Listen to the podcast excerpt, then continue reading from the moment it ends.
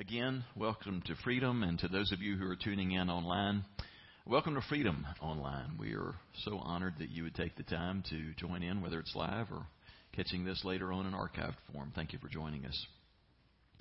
I'm really glad that you're here today. Uh, we're beginning not just a new series, but I really feel like the Lord's moving us into a new phase of what He's saying and doing among us today, and uh, it's going to center around a section of Genesis that if you've been doing the the daily uh, readings, the church-wide readings that we do, you've just plowed through this, so it's going to be familiar territory as we look together at the life of Abraham. If you want to be turning there in your Bibles, we'll be in Genesis 11 and 12 today.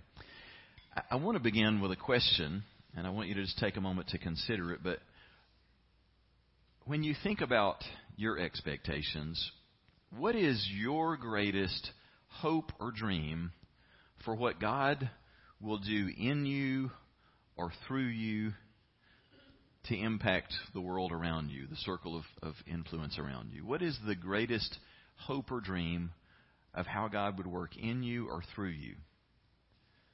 And let me ask a second related question. When you think about Freedom Church, what is your greatest, biggest hope and dream for how God would work in us and through us to impact the world? The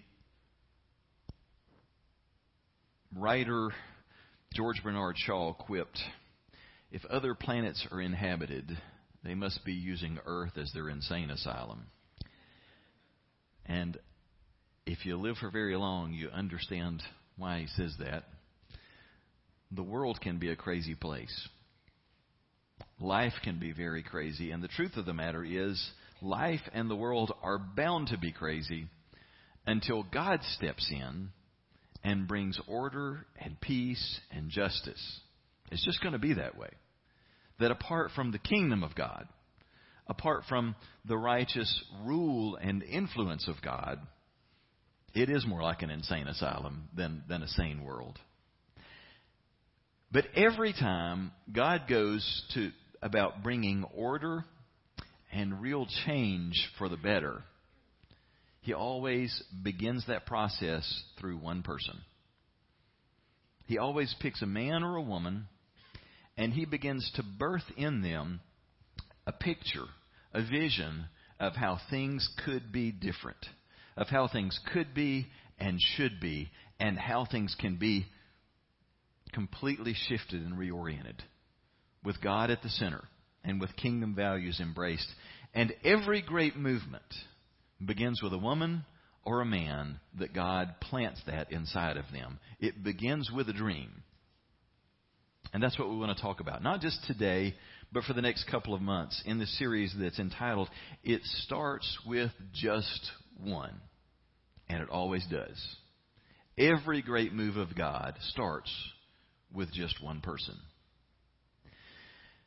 As a beginning point for what we're going to look at in the scriptures, we're going to read from Genesis 11 and 12 briefly, but I want to begin with a passage from Isaiah 51 where the Lord speaks to us in the opening two verses. You don't have to turn there, it's in your outline.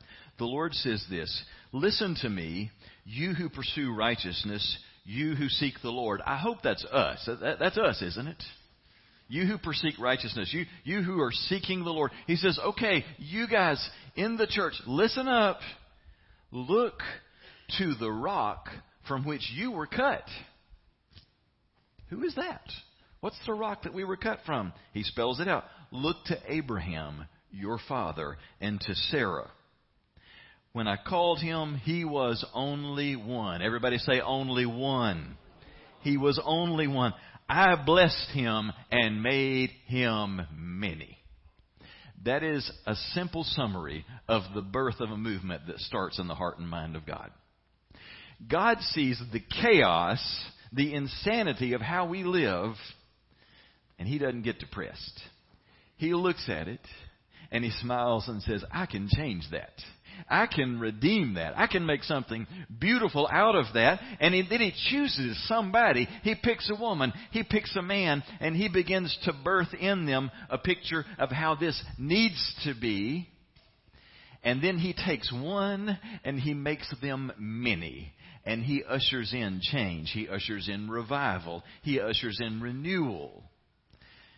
He says, Those of you who want to honor me, those of you who really seek righteousness, who seek me, I want you to remember the rock from which you were cut. I want you to remember the example of the one who is the father of the faith, and his name is Abraham. There is a lot to be learned from Abraham. Where we look in the scripture today, and, and I'll, I'll, go ahead and tell you, today's message is going to be a little bit different uh, from a typical sermon in some respects. My preparation this week has been different. I usually spend obviously most of my time in the Word, and I'll confess I probably spent as much or more time studying outside of Scripture a particular story as I did in the Scripture because early on the Holy Spirit so strongly impressed on me a story, a true story that I'm supposed to share with you today that really is very much a picture of what God is saying to us. And so, really, today's message is going to be two stories. It's going to be we're, we're just going to scratch the surface on Abraham's story, and then I'm going to tell you what I think is probably the most extraordinary story that I know.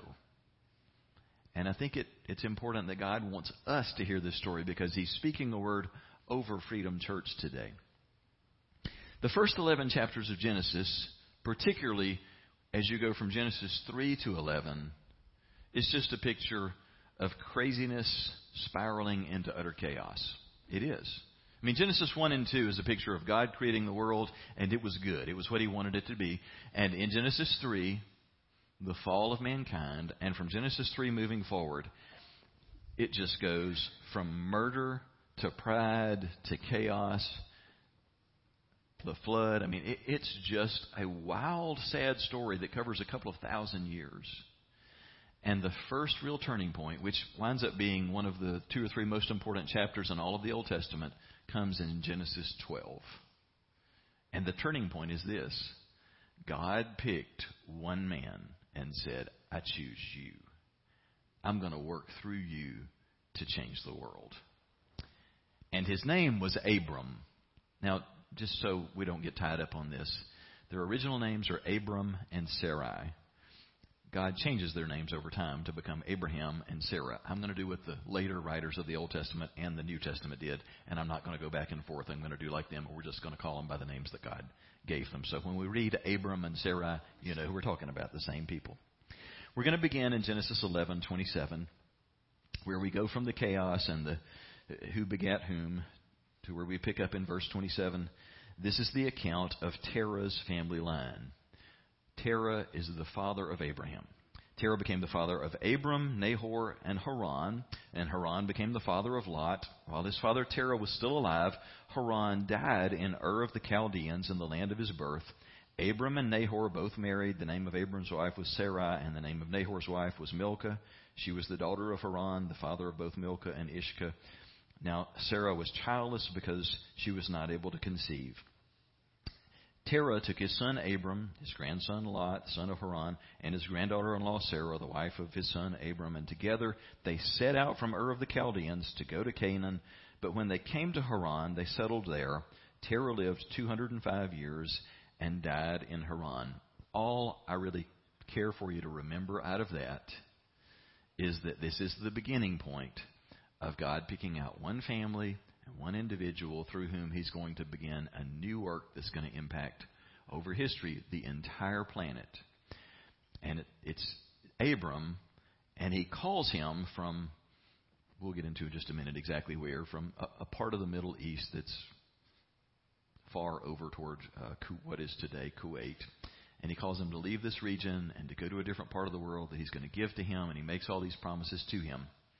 And so Abram and his wife and his nephew and his dad set out to go to the place that God called them to.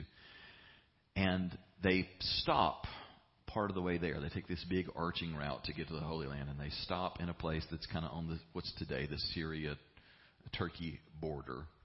And they stay there until dad dies, and then they move on to where God sent them. Now, when we pick up in chapter 12, we're not moving forward in time. We're rewinding getting an explanation of what that looked like, what God actually said when He called them out. So, chapter 12, we, we've just rewound to when they're in Ur and God speaks. Verse 1 The Lord had said to Abram, Go to your country, go from your country, your people, and your father's household to the land that I will show you. I will make you into a great nation, and I will bless you. I will make your name great, and you will be a blessing. That's a cool thought. That God looks at us, and He wants to do great things in us, but among those great things that He wants to do is that He wants to do what He did with Abraham. I want to make you a blessing. I bless you to be a blessing. And he spells out what that's going to look like. I will bless those who bless you, and whoever curses you, I will curse. And all the peoples on earth will be blessed through you. We're going to go back next week and we're going to unpack those three verses and really get a, a, look at what God is promising and what his heart is for the world. Verse 4 So Abram went as the Lord had told him, and Lot went with him. Abram was 75 years old when he set out from Haran. We're only going to scratch the surface. We're only going to begin this story because we're going to spend two whole months looking at the life of Abraham. But what I want you to f- focus on with me today is the realization that God consistently does a really weird thing in choosing the most unlikely people to accomplish the grandest of things. It's his specialty. He does it all the time. In fact, he virtually never chooses the people that we would choose. Because, I mean, think about it. We, we would choose people who are powerful, people who have resources, people who have gifts, people who are, are you know, great speakers or singers or leaders or whatever. And God picks out the most unlikely folks in the crowd and says, that's who I would love to use. And that's what we're going to focus on today as the beginning point. The kind of people the unlikely people that God loves to use. And I just want to begin by pointing out what an unlikely hero Abraham really is. I'm not going to take time to really dive into any of these three, but just on the surface of it.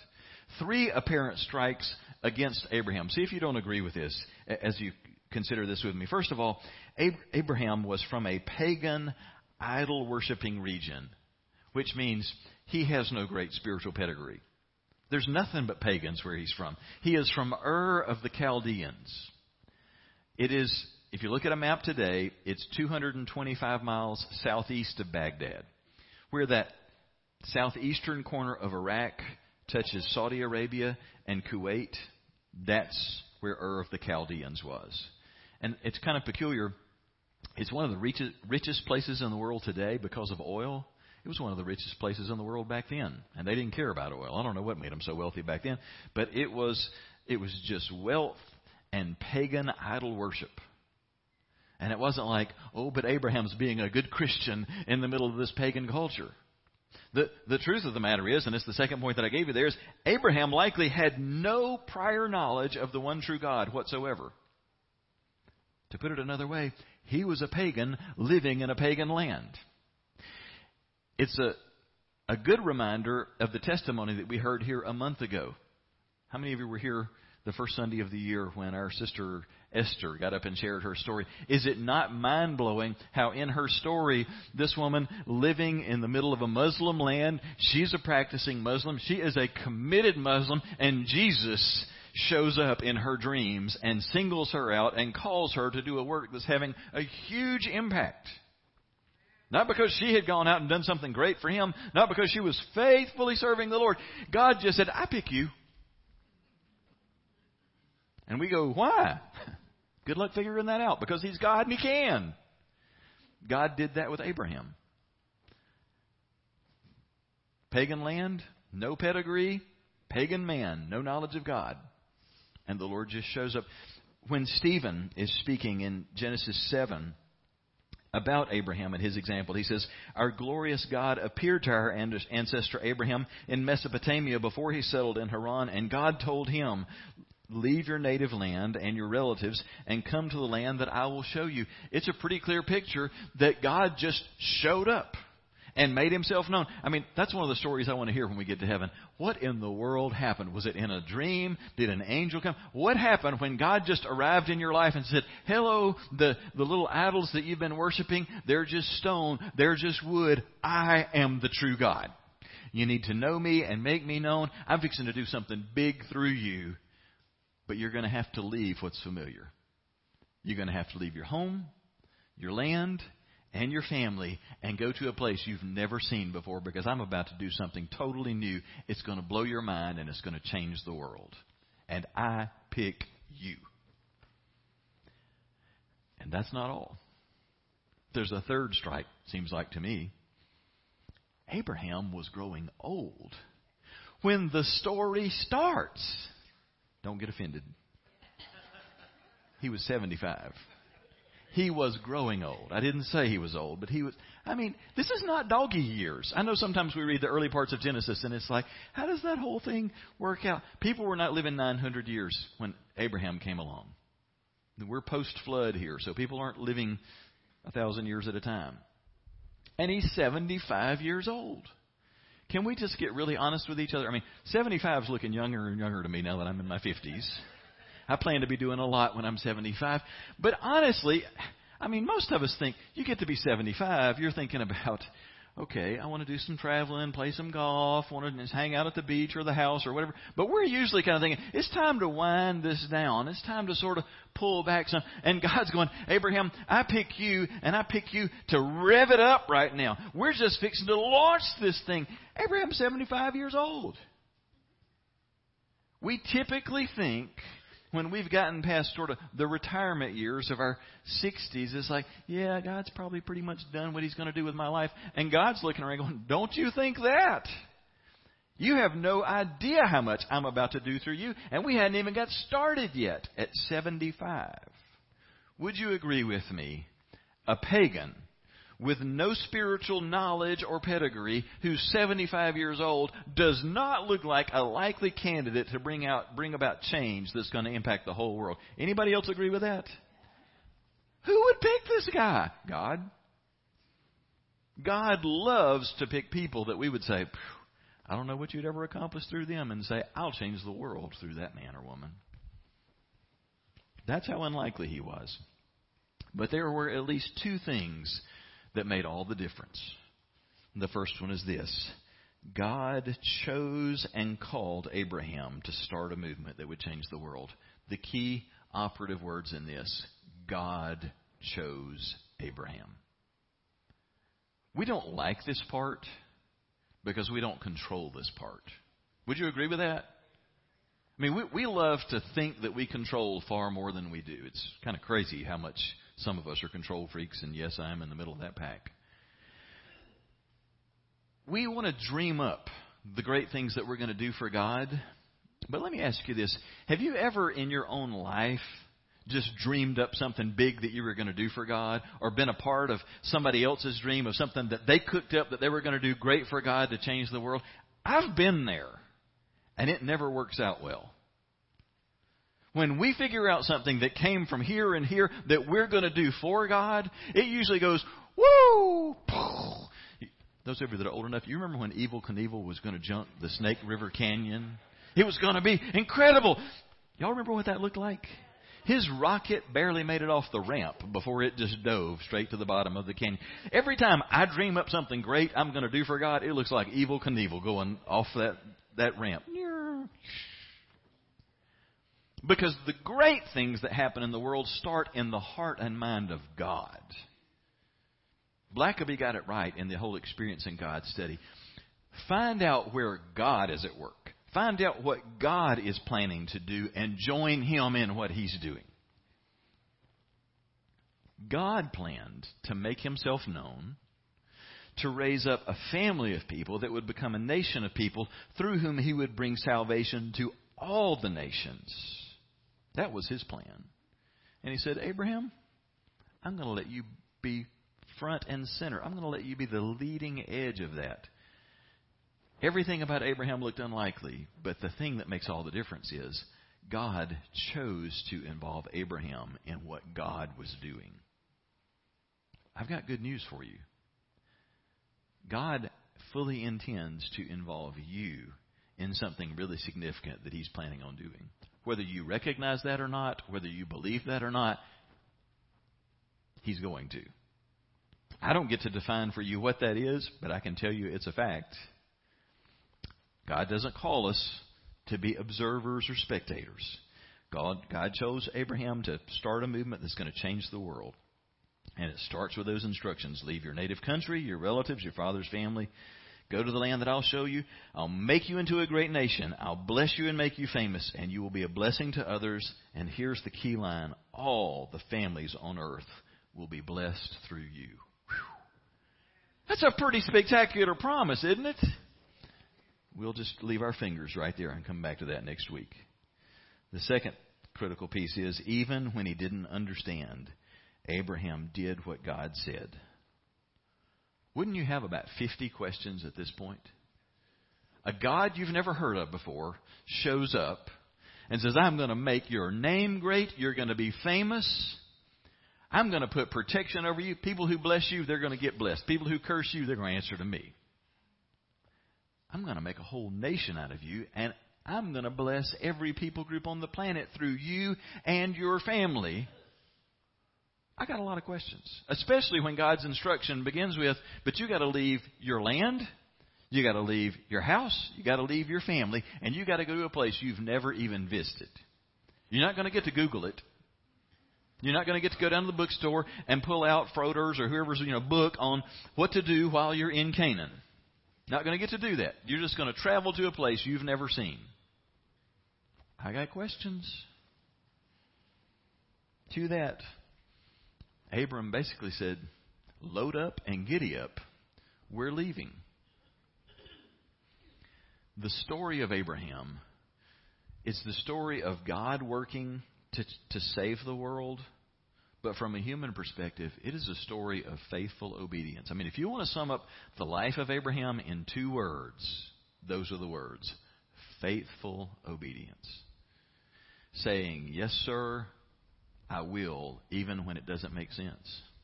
When you don't even know why you're doing what you're doing, but you know that God said to do it. Now, I want to take some time to share another story with you. We're going to spend a lot of time unpacking Abraham's story, but as I said, there was another story that I just felt like out of the clear blue, God just just deposited on my plate to share with you today. And it is the story of William Seymour and the Azusa Street Revival. Now, I'm not saying this to, to shame anybody, but by a show of hands, how many of you walking in the door this morning, if you don't Google it, and somebody said, Tell me about William Seymour. Tell me what you know about him. How many of you could share more than three sentences about William Seymour? Let me see your hands. That's exactly what I expected. And like I said, I'm not talking down to you at all. I didn't expect you to know anything about this guy. This is the telling thing. He is an unknown figure to most Christians.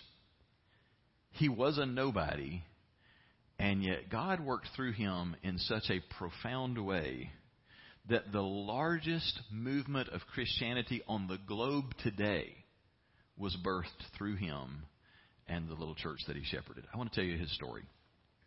William Seymour was an African American born the second child of eight to emancipated slaves in Centerville, Louisiana in 1870. It's five years since the Civil War has ended. His mom and his dad had only in recent years ever experienced freedom in their lives. And if you just remember what that period of history was like, he was growing up in abject poverty in Louisiana in the 1870s.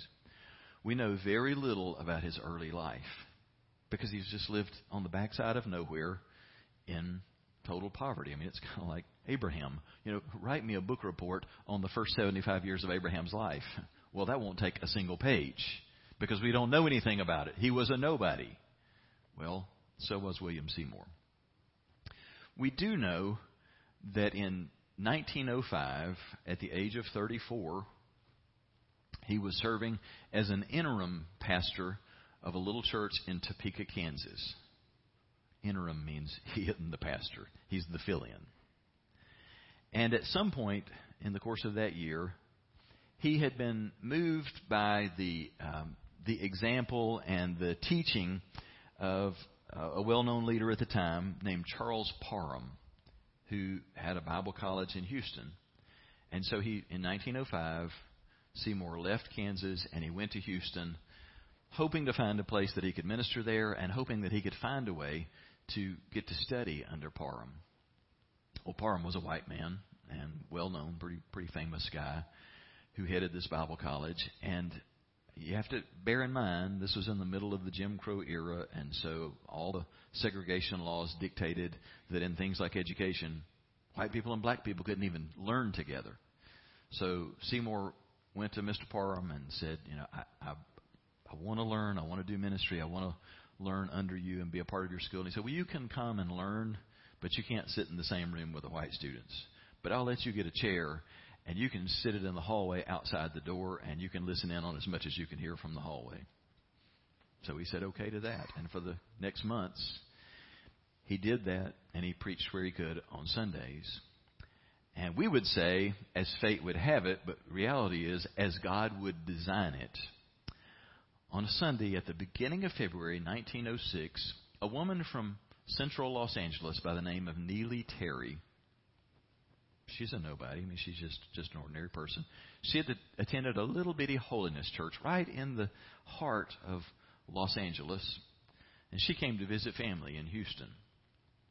And as the Lord would have it, she went to the church that Seymour was preaching in that Sunday, and she heard him deliver a message on the Holy Spirit. And he preached on what it means to be filled with the Holy Spirit and to operate with the gifts of the Holy Spirit. Now, we live in an era where things have changed so much, uh, in large part as a result of the story that I'm telling you today, where that, that would seem like a very familiar message. But it was a radical message 115 years ago. She was really moved by that, really touched by that. So when she returned home to Los Angeles in the next few days, she went immediately to her pastor, a woman by the name of Julia Hutchins. And she made a strong appeal and said, Look, this guy, William Seymour, that I met in Houston when I was visiting my family, there is something about him. There's something about his character and the message that he delivered that I feel is very important. And I really feel like our church should invite him to come out and speak as a guest preacher. And Miss Hutchins was open to that. The truth of the matter is she was wanting to leave and move to India as a missionary, and so this seemed like an opportunity to test the waters maybe with Seymour. So they immediately sent word that they would like to have him travel out and preach in this tiny little holiness church in the middle of Los Angeles. And so William Seymour agreed, and chug, chug, chug, he traveled out to Los Angeles. And he was supposed to speak for four straight Sundays in this little bitty holiness church. So he comes the last Sunday of February 1906 and uh, preaches his first message. And it's basically a variation of the same message that Neely Terry had heard him preach in Houston on the, the experiencing the inner work of the Holy Spirit and the gifts of the Spirit, operating in that power. And another week passed, and he came back to preach his second sermon. And he got to the church, and there was nobody there, and the building was padlocked shut. That's got to be a little discouraging for the guest preacher. And he's like, What's up with this? He was called in and told, that message that you preached last Sunday will not fly. Out of fear that she couldn't shut him down, she locked him out of the church, the pastor did, and canceled church for the day so that he could not continue to share this dangerous, contagious message about the work of the Holy Spirit. She went to the denominational leadership for Southern California for the holiness churches and reported his teaching to them, they called him in and raked him over the coals and asked him all kinds of theological questions. And when they were done with him, they told him two things. They told him that he was stripped of the title of being able to be a pastor to anyone, and that he was to never again preach this message about the Holy Spirit being filled with the Spirit and the gifts of the Spirit. Here's kind of a funny thing about that, though the man who presided over the meeting who pronounced these things, you can't be a pastor anymore and you can't preach this message anymore. Part of what they were offended by, and it's part of what to me is just beautiful about this story, is William Seymour was completely honest every time he talked about this during these early years that what he was sharing about the gifts of the Holy Spirit, and, and I'm going to be specific. One of the things that he talked about was how what he read in Scripture led him to the conclusion that speaking in tongues was the evidence that you had just experienced the baptism of the Holy Spirit, and that speaking in tongues should accompany that. And, and I'll be upfront in saying there's part of his theology that I don't agree with, but you can't argue with how God ended up so profoundly using him.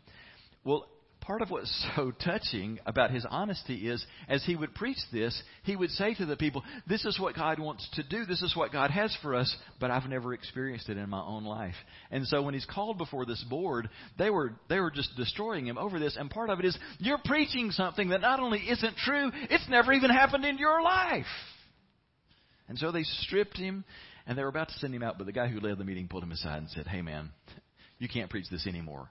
But if it does happen to you, come back and tell me about it. I want to know about it. So he thinks he's done in Los Angeles. But a man in the in that little holiness church, I guess he was touched by the one sermon that he did hear and found out what was going on. He reached out to William Seymour before he left town and said, "Hey, why don't you just come stay at our house?" His name was Edward Lee, and Edward said, "You know, I don't have a lot of room, but you're welcome to just invite people over if you want to teach or preach or have a prayer meeting or whatever. You can do that as much as you want to. And Seymour thought about it and said that that would be great.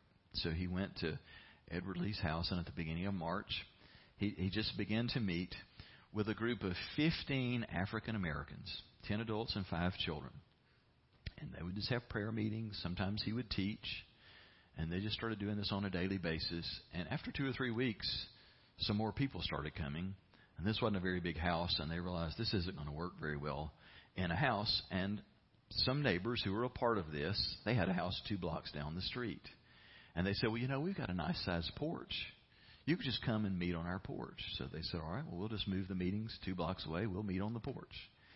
And so they started doing that. And it was on that porch in March of 1906 that something unusual began to happen the Spirit of God really began to move in ways that people could sense and feel. And for the first time, white people started showing up. And it was no longer an African American group, it was a mixed group of white and black coming together every day to seek the Lord, to worship, and listen to teaching. While that was going on, he's still preaching the same kinds of messages He's focused in on Acts 2, the coming of the Holy Spirit and what that looks like. And he's still acknowledging, I don't think I've ever experienced this in my life, and I'm hungry for it. And nobody in the crowd had ever experienced what he was preaching on. They're praying and they're seeking the Lord, and they enter into a 10 day fast. Three days into that 10 day fast, Edward Lee is the first one in the group here who experiences something that looks like what they've read about in Acts chapter 2. And pretty quickly, over the coming days and weeks, more people began to experience that. And larger and larger crowds of white people and black people began to show up, with the result that after just a few weeks, they gathered for the next meeting and the whole porch collapsed. Caved in. Nobody died, nobody was seriously injured, but the house was badly damaged, and they realized this isn't going to work. It's not going to work to continue to destroy this house with crowds trying to meet on the porch. And so they started looking around, and they found a little building at 312 Azusa Street, right in the heart of Los Angeles. Now, it was a little white, old clapboard building that was 40 feet wide and 60 feet long. It was a two story building. The upstairs was divided into rooms. The downstairs was just one open 2,400 square foot space. Now, let's put that into perspective that would be about two thirds of this room. If you just took this space right here from this wall, not quite, back to that wall, and we chopped off about a third of the room over here, that was the downstairs space, but it had an eight foot ceiling on it. So they couldn't put a platform in there. Originally, many, many years before when it was built, it had been an African Methodist Episcopal church but you sure can tell that anymore because since then it had been a bunch of different things. It had been a lumber warehouse and a um, tombstone shop, and had uh, actually become just basically a, a barn. It, it was where they had kept horses, which the people who worshipped in there for a long time to come were well aware of because swarms of flies were just drawn to it because all the you know the evidence of animals having been in there was still just lingered in the place.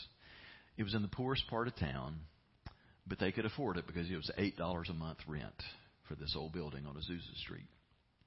So they they moved in there, moved their meetings over there, and uh, they they didn't have money to purchase furnishings, so they would just stretch planks on empty nail kegs, and they, they would just create a rectangle around the center of the room. Like I said, there was no room for a platform. They didn't have a, a lectern or anything. They took two big old empty shoe boxes and stacked one on top of another, and that was William Seymour's podium that he preached from for years. And that's where they had church. And the Spirit of God began to move even more powerfully as they started meeting in this dirty, hot, stale, fly infested building at 312 Azusa Street. The Spirit of God was poured out. And suddenly, what had become a white and black congregation, it started looking Asian and Hispanic and Native American and white and black. And almost overnight, anywhere from 300 to 1,500 people would try and pack themselves into a little space about two thirds the size of this room. People began to experience supernatural healing as they would come to worship here.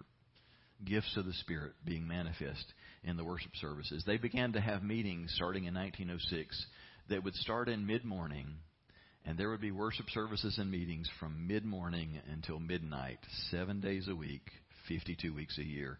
And that continued nonstop like that for the next three years. Now, we would expect in the 21st century, so they started a building campaign. They bought land and they built a great cathedral. No. This story is going to conclude for William Seymour's portion in it in the little building on Azusa Street little fellowship of people with thousands and thousands of visitors. The newspapers showed up mostly to make fun of it. A lot of people hated what they saw there, the different races coming together.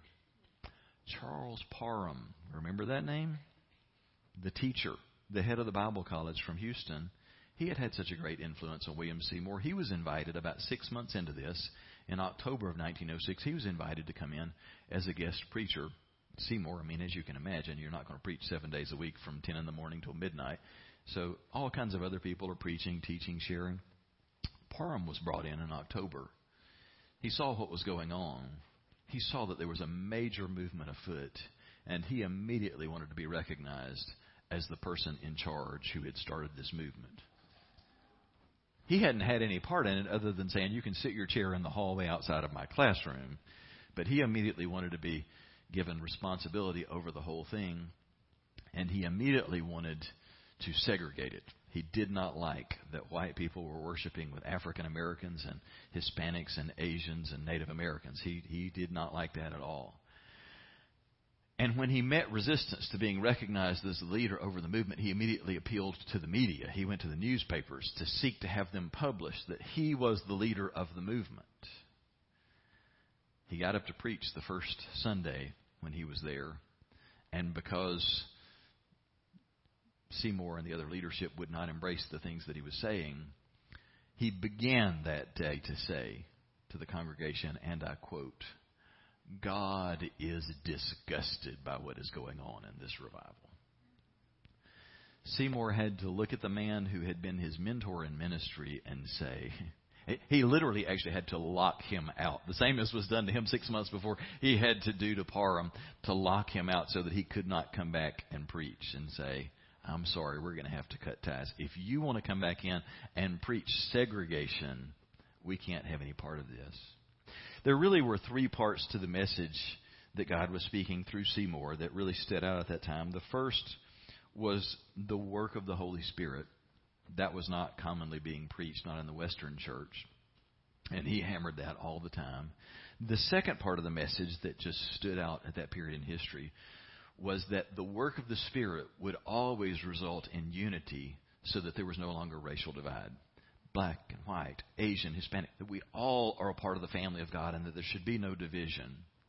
And the third part of the message that rubbed so many people in the media and other places the wrong way was the empowerment of women.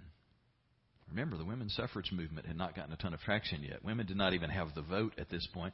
And Seymour was preaching a message that women were, were equally able to serve as leaders and be used of God within the church. And so you can imagine how despised he was by so many people oh, and why those in authority said, You can't even be a pastor. Well, to try and give you some sense of the, the scope of the movement that was being birthed out of this, still just meeting in this little rundown building, but every day, countless people coming through these meetings, people traveling from across the country and other points on the globe to visit because they had heard about how the Spirit of God was moving there so powerfully. Within two and a half years, okay, this thing's just getting kicked off in March, April, May of 1906.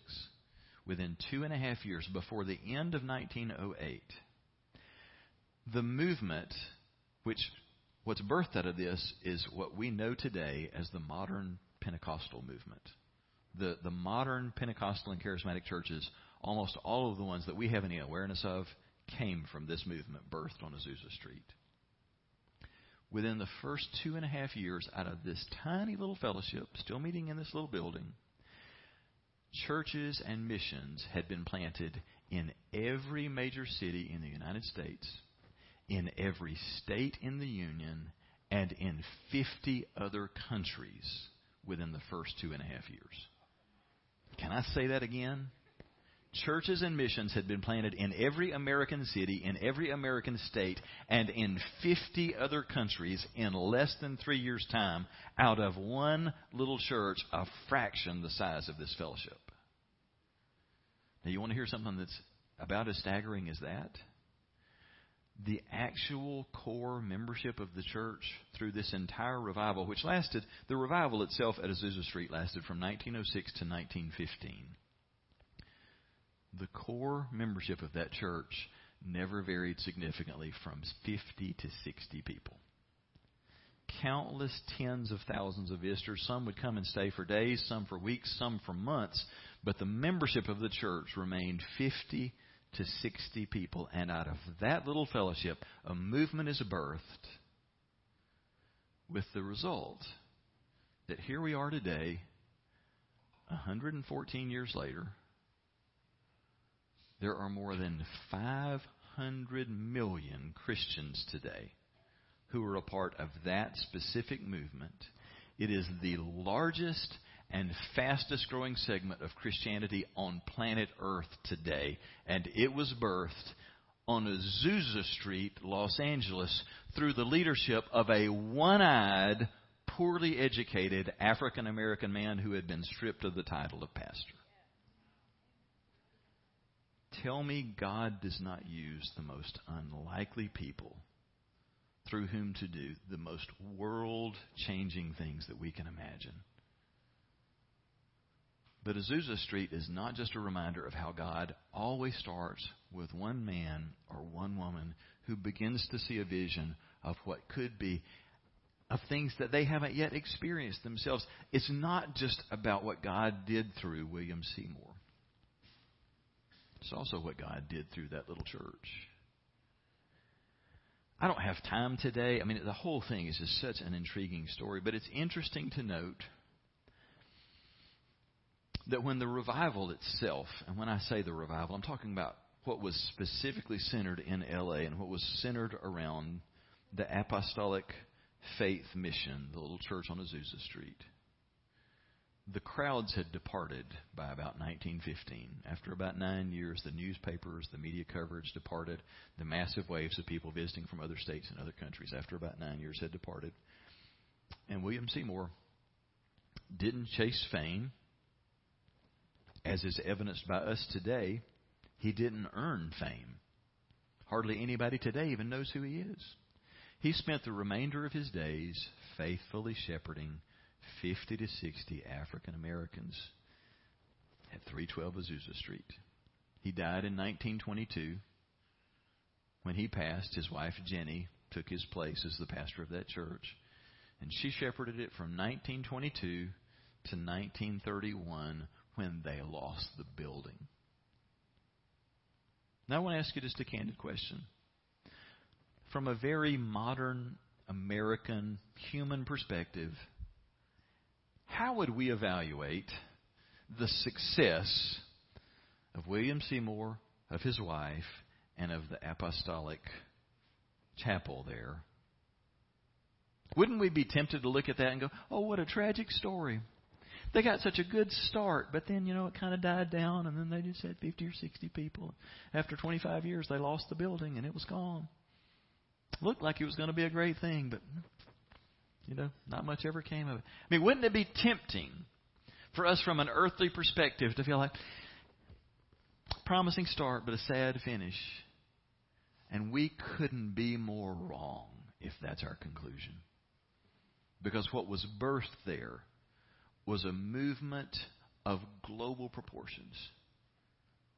Friends, I'm not exaggerating. I wish you'd go home and do the reading for yourself. Google it. Read about it. There is no movement on the planet. Here we are 114 years later. There is no Christian movement on the planet today as large in scope or as fast growing as this movement.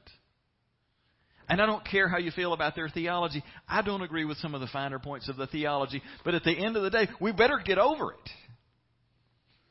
I love the fact that God is bigger than that. Sometimes we don't get all the details right, and God says, But I love the fact that you're hungry for more. William Seymour, Edward Lee, all of you people who are just going, We don't know what it looks like. We don't even know what it's going to feel like, what it's going to be, but we want more. We want more of the Holy Spirit. We want more of this work that brings us together. It doesn't separate us. It pulls us together. It doesn't look and say, well, you're women. You're second class citizens. You're, you're not white. You're, you're certainly not supposed to be in here. No, we want more of this Spirit who says, I've got power for you and I've got love for you that causes you to look at people differently and you can make a difference in the world.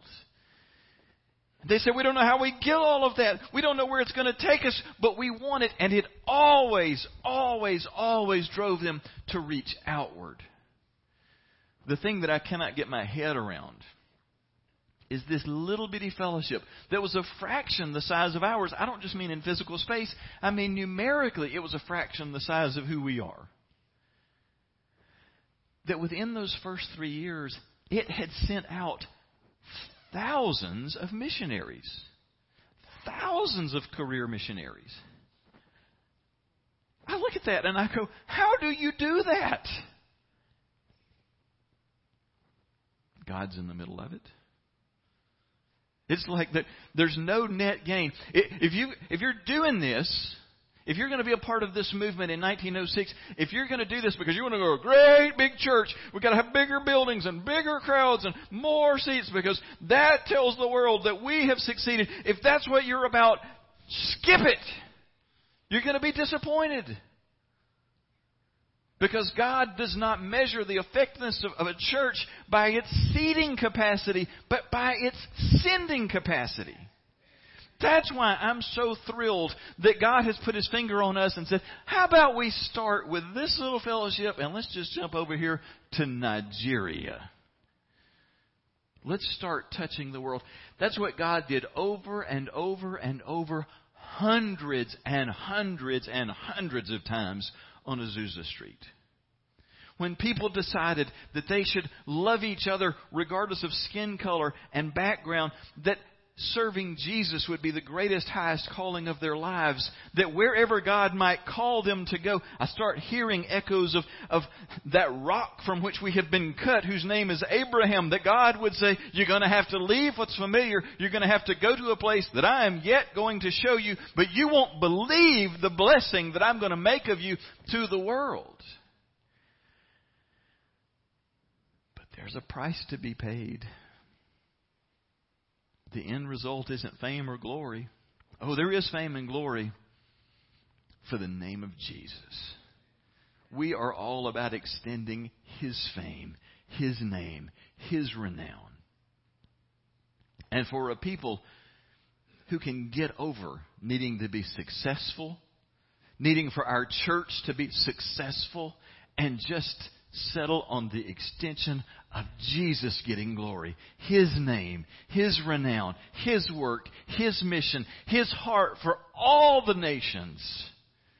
There is no limit to what God will do through a man or a woman or a little fellowship of people who are just totally sold out to that. Who say, God, you can have my money, You can have my time. You can have my future. You can have my life. You do what you want to do. If you want to keep me planted right here and make me a part of that little fellowship that just keeps sending and keeps praying and just keeps shipping them out, then I'll do it. I'll give and I'll pray. And don't you think for a minute that that isn't the key part in this. People who were a part of this movement, who would come to the services, would often report not how powerful and moving and charismatic William Seymour was you know how they would describe him very often? I never have read a description of him that said that his that his words were eloquent or that, that there was such great power in, in how he spoke. But what I do read about is how many times people would come into services and, and he might just stand up and open the Bible and just let somebody else come up and read and testify and preach, and how he would spend the entire service then on his knees with his head shoved up in the top of those two shoe boxes.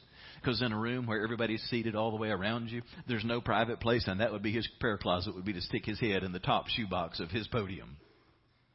And just spend the whole service in prayer there. The thing that I remember reading of other people giving their accounts of, of being there, you know, watching to see what he does, and just the line, there was no pride in this room. Just a man on his knees before the Lord, open to what God would do among his people. God chooses the most unlikely people and the most unlikely churches to bring maximum impact and maximum glory to himself. He did it through a simple life like that of William Seymour, and he did it through a simple person like Abraham. Paul says in 1 Corinthians 1 26, Now remember what you were, my friends. It's like he's speaking to us today. Remember what you were when God called you. From the human point of view, few of you were wise or powerful or of high social standing. God purposely chose what the world considers nonsense in order to shame the wise, and he chose what the world considers weak in order to shame the powerful. He chose what the world looks down on and despises and thinks is nothing in order to destroy what the world thinks is important. God specializes in using nobodies.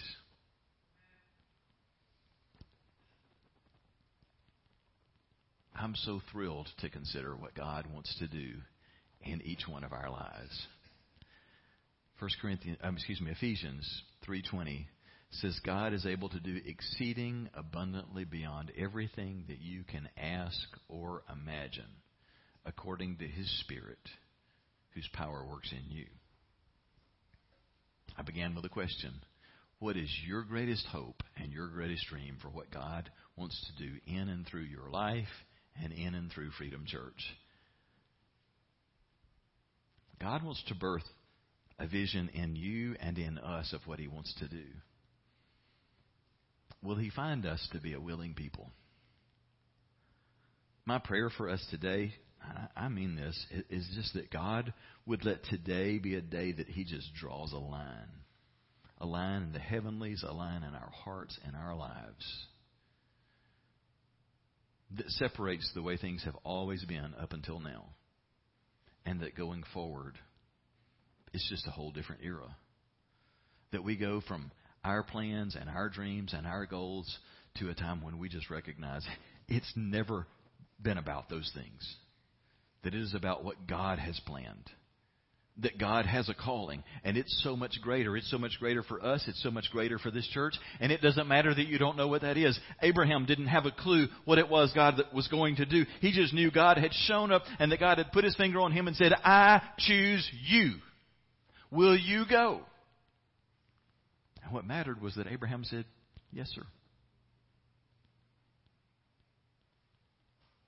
The moment that the line gets drawn is when you say, wherever, whatever, however, the answer, sir, is yes. Would you join me as we go to Him together in prayer? Jesus, you are just worthy. You're worthy of our love. You're worthy of our praise. You're worthy of everything that we could ever bring you and so much more. We want to be a people fully surrendered to you. Thank you for the calling that you place on our lives. Thank you for the calling that you place on Freedom Church. Lord, we want to see you bring revival here. We want to see you stir in our hearts. We don't want to wait for something else to happen that we get in on. We want you to start with us. Give us a heart that longs to see your spirit move. Give us a heart that loves others the way that you love them. Give us a love for the nations. Or we offer ourselves up to you today. Holy Spirit, we ask you, come in and do a deep, deep work in us today. Change us by your power, we pray in Jesus' name.